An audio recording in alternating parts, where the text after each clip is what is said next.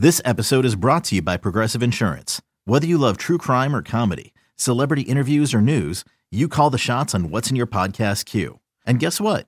Now you can call them on your auto insurance too with the Name Your Price tool from Progressive. It works just the way it sounds. You tell Progressive how much you want to pay for car insurance, and they'll show you coverage options that fit your budget. Get your quote today at progressive.com to join the over 28 million drivers who trust Progressive. Progressive Casualty Insurance Company and Affiliates. Price and coverage match limited by state law. Hi, Cardinal fans. I'm Ozzie Smith. Corks one into right down the line. It may go. And you're listening to the Cardinals Insider Podcast. Go crazy, folks. Go crazy. Here's your host, Brett McMillan. Welcome into the Cardinals Insider Podcast. I'm Brett McMillan. Glad that you could be with us today, and you're going to be rewarded for joining the conversation. Because when you get two people who are known by just a single name, Ozzie and Gibby, you know that you've got some star power working. This episode featuring a conversation between Ozzie Smith and Bob Gibson. They were kind enough to sit down and talk for us on opening day, and they got into a lot of really interesting topics including Bob Gibson's pitching philosophy, that famous 1968 season that he put together, and how he dealt with racism as an African American player in the 1960s. Some amazing Cardinal history and some amazing baseball history here as part of this talk, and we're really glad that you could join us for it today. So here it is Ozzie and Gibby on the Cardinals Insider Podcast.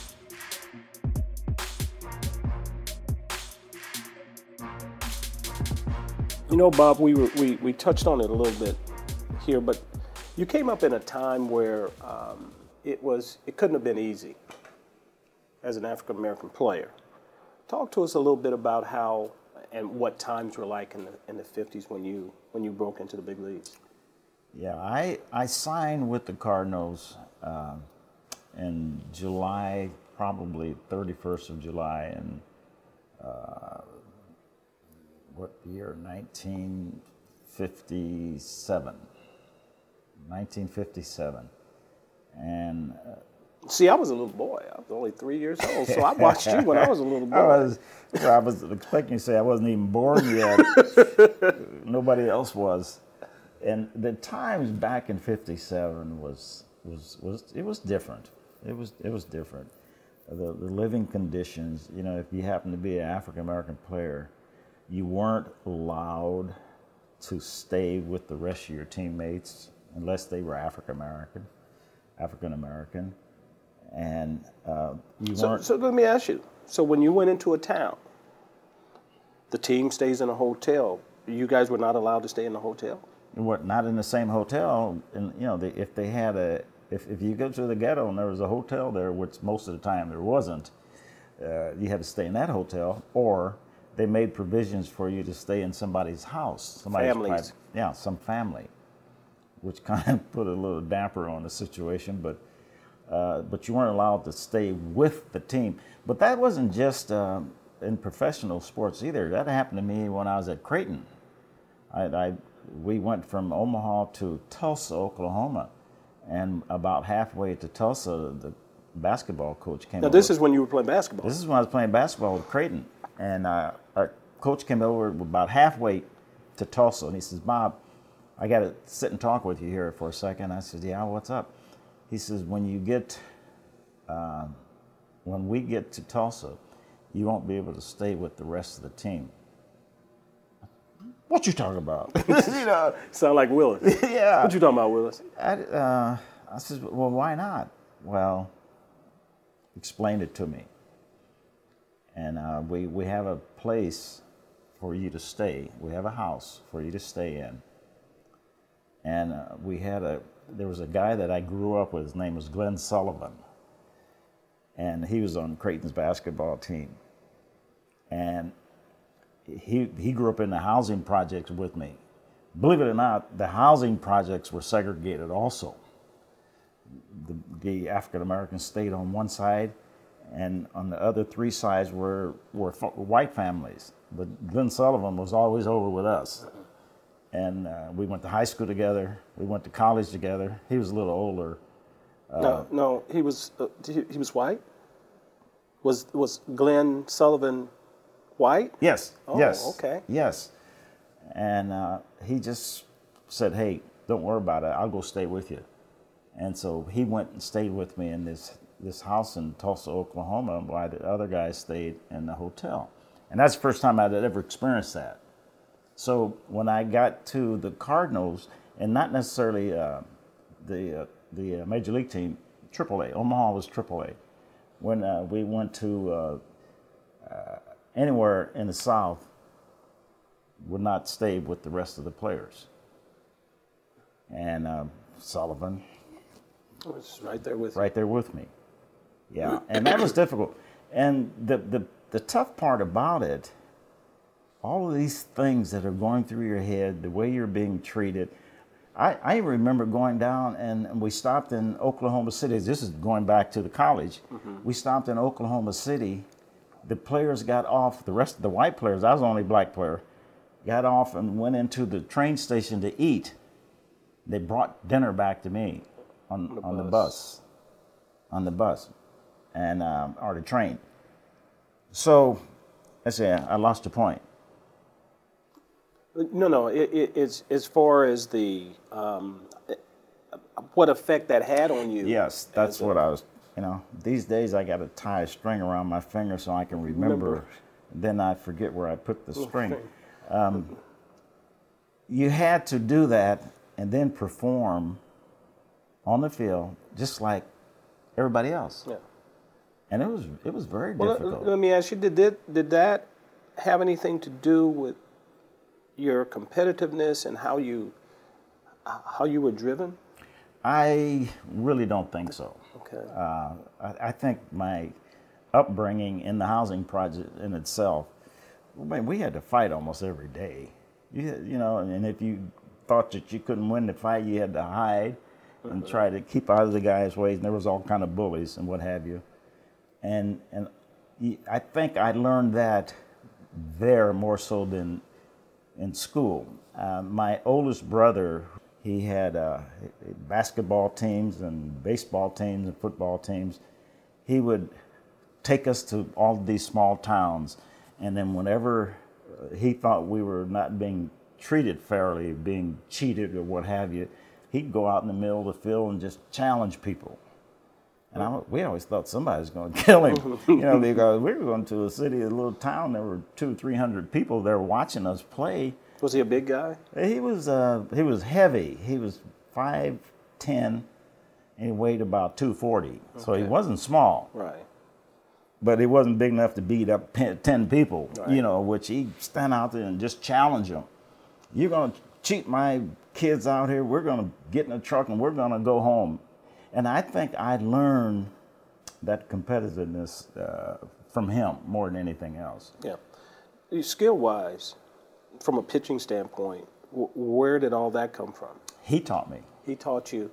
He taught me. When, when, he, when, when you say he taught you, what did he? Uh, what are the particular things that he talked about? Well, what he did, he was a coach to begin with, but he would uh, buy books, how to, and he'd buy these books and make me sit down with it, and we'd go over and they'd had pictures of how to hold a ball and what to do, and the you know Arm ninety angle. degree arm and don't down and up, and just all of this stuff, and he just watched me like a hawk. And I used to think he was unfair because he always wanted me to be better than everybody else and uh, he would hold me to a little higher standards standards than he would the rest of the guys, and it would, it would be because he spent so much time with me. He would take me out on a field, and have and he would catch, and have me throw to him, and he would correct whatever I was doing wrong. You know, and then uh, he was he. I told you before he was like a father, and he was old enough, you know, where he. Uh, he, uh, he, he did a pretty good job not only teaching me how to play sports, but teaching me a little bit about life and Yeah. Do's and don'ts Yeah. and what have you. You know, I think all of us uh, that have been fortunate enough to make it to the Hall of Fame had people in our lives that were, they all, ta- they all taught us the same, or they gave us the same message about competing. You know, talking about having a person. I had a coach by the name of Glenn Ezell. who I felt rode me more than he rode everybody else.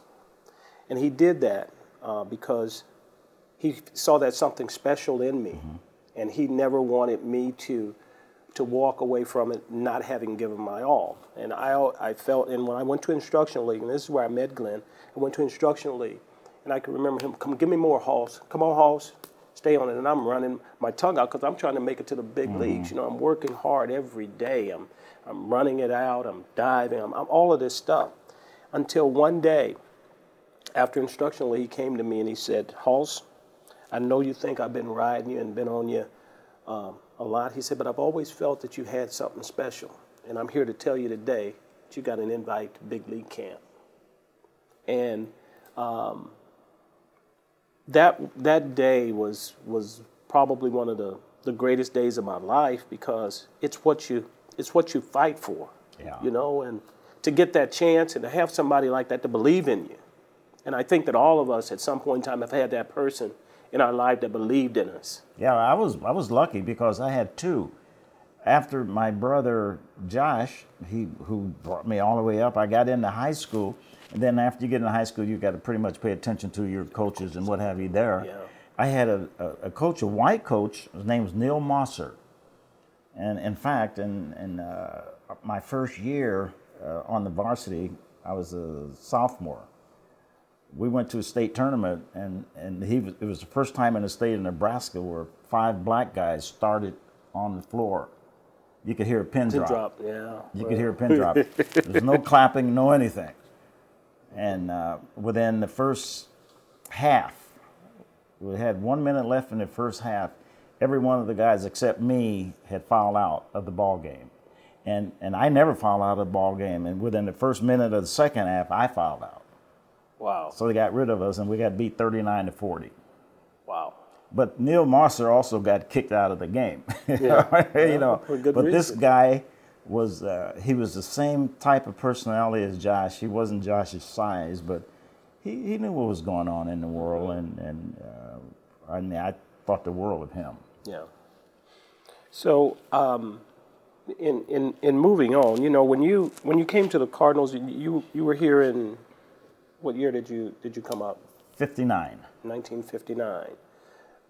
What what was it that um, that brought you to uh, coming to St. Louis?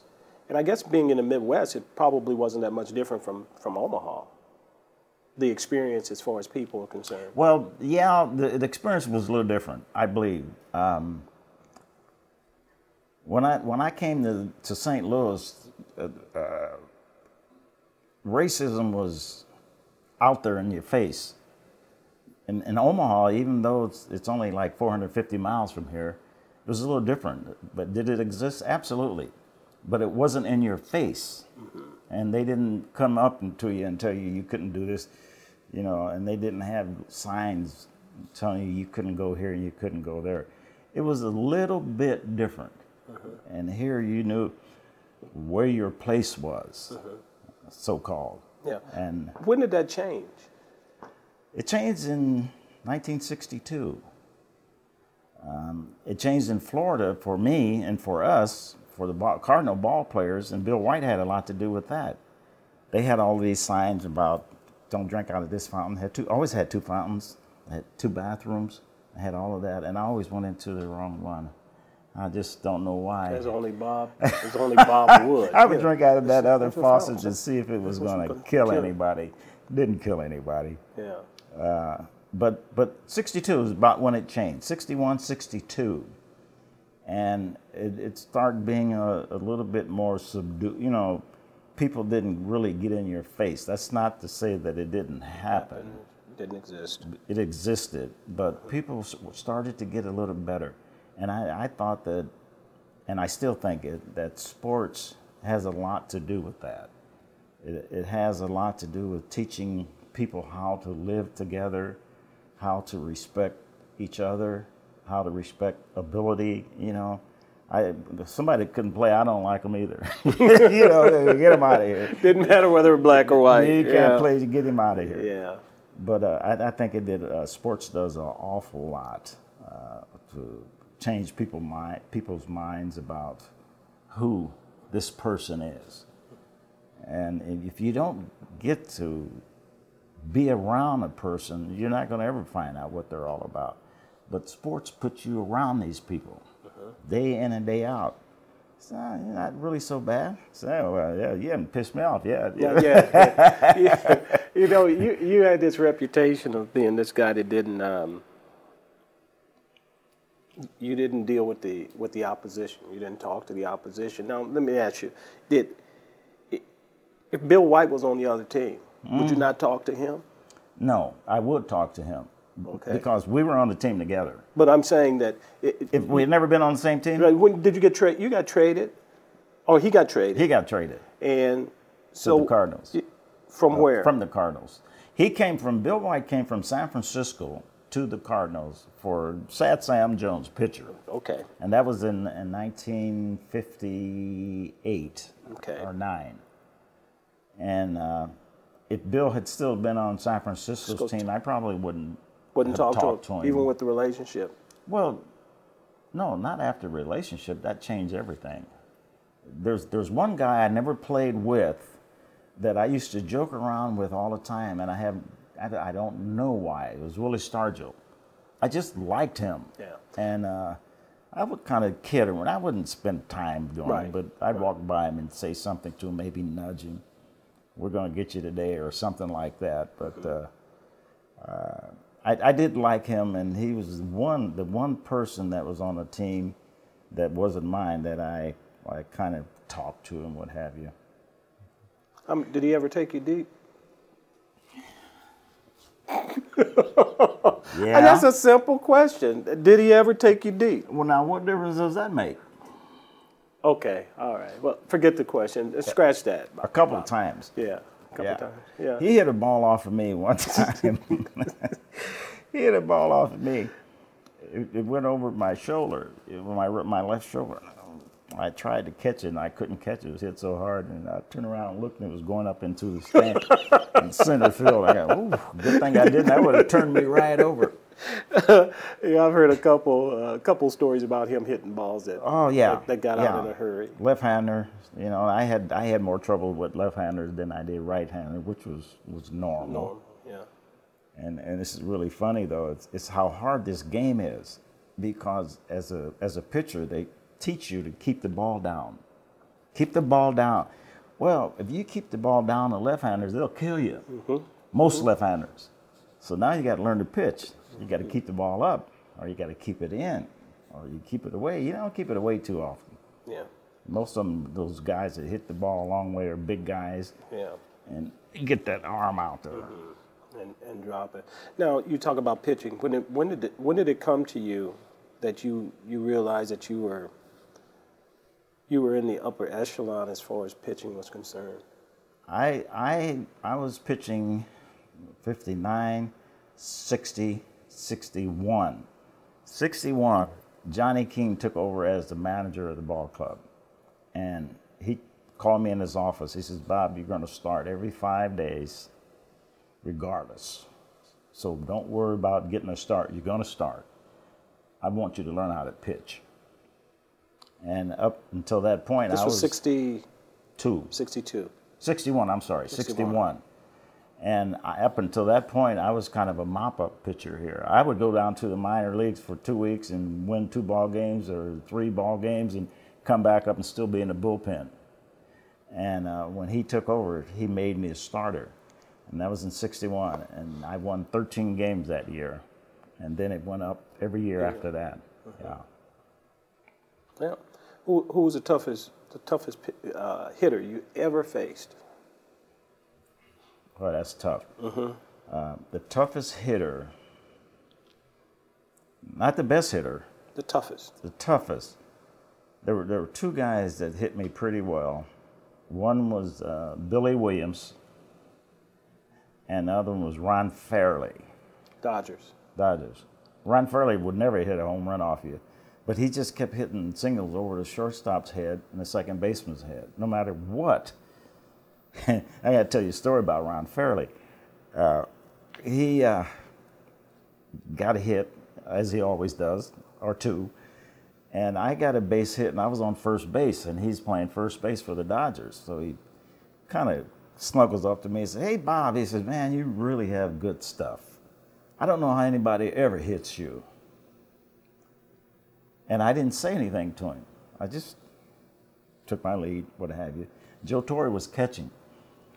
And the next time he came up, he looked at Joe and he says, Hey, Joe, I'm not going to like this at bat, am I? and Joe just started laughing. And, uh, hit him right in the middle of the back. Back, right in the back. That was the last time he said anything. get your, hit, get your Get hits your hit and leave, me alone. Yeah, don't talk to me. 67, 68. Let's talk about the uh, those two years.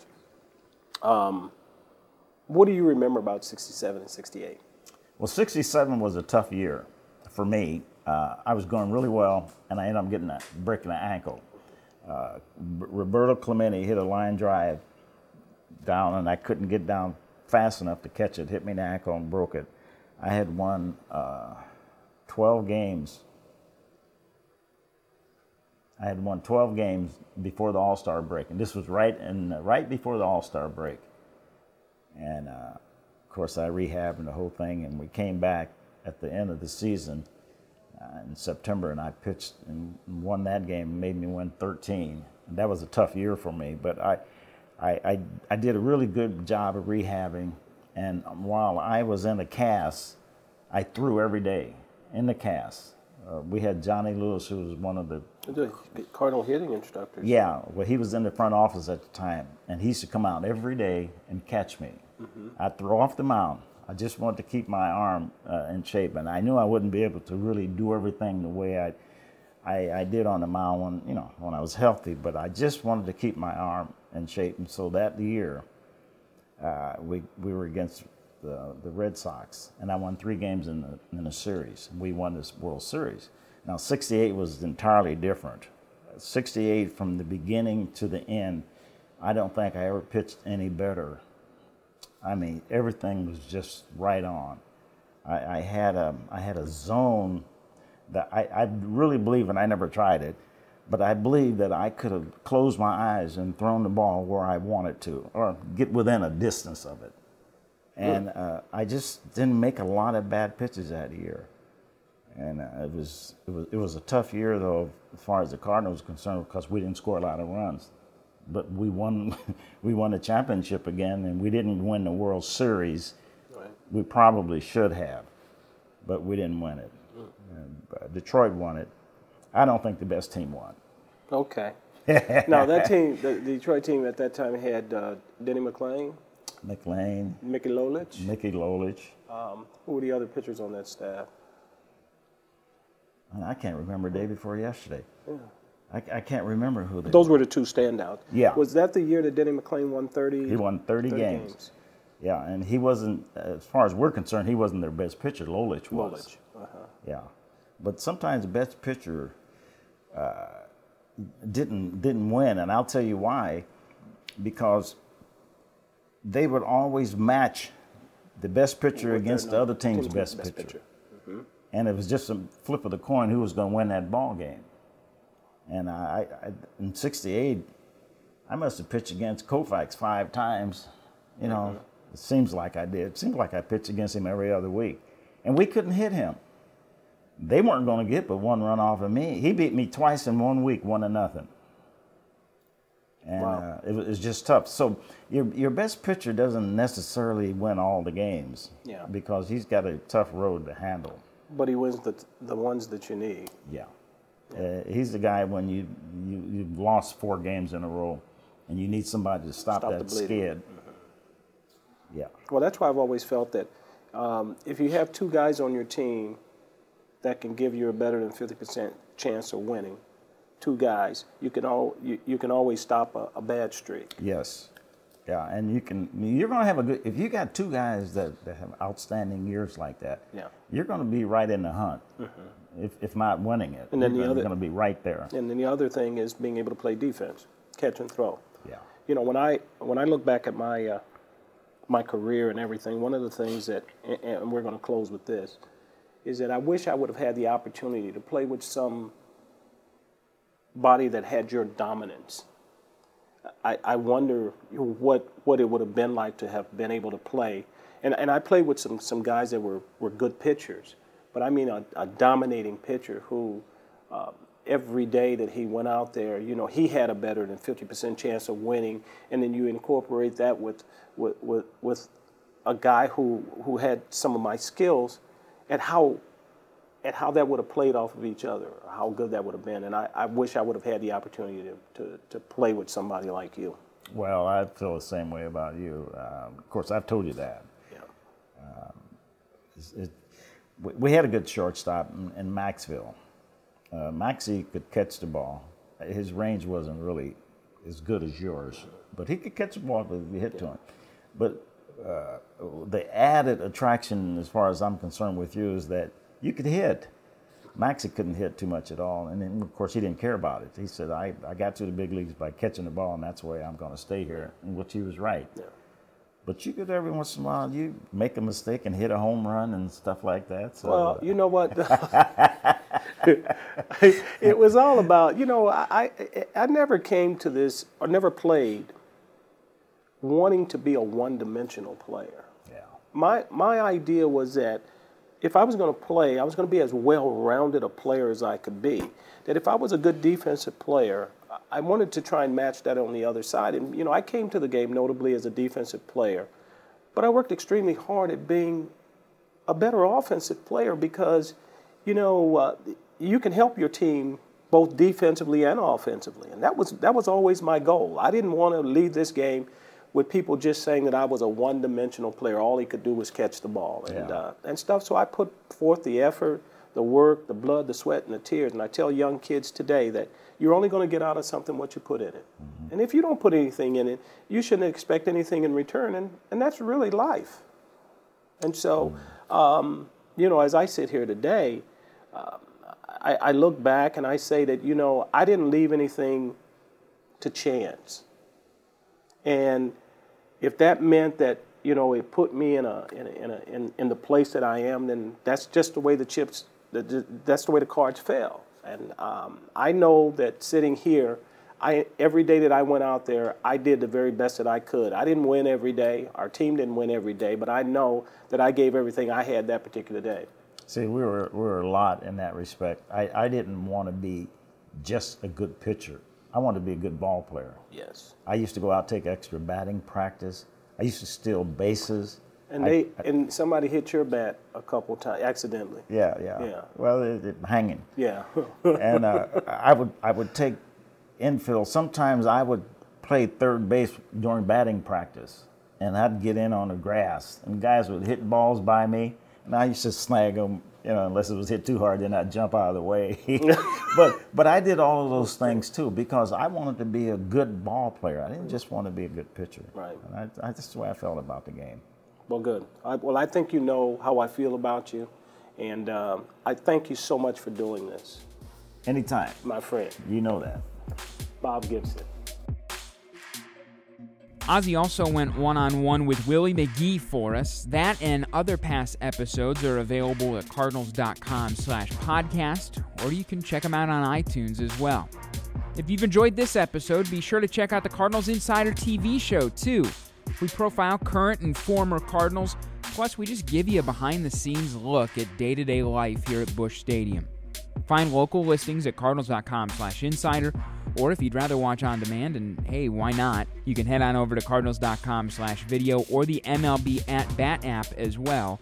If you go to the app, simply just search Cardinals Insider in the video section. That's it for this episode of the podcast. For Ozzie Smith and Bob Gibson, I'm Brett McMillan. We'll talk to you next week on the Cardinals Insider Podcast.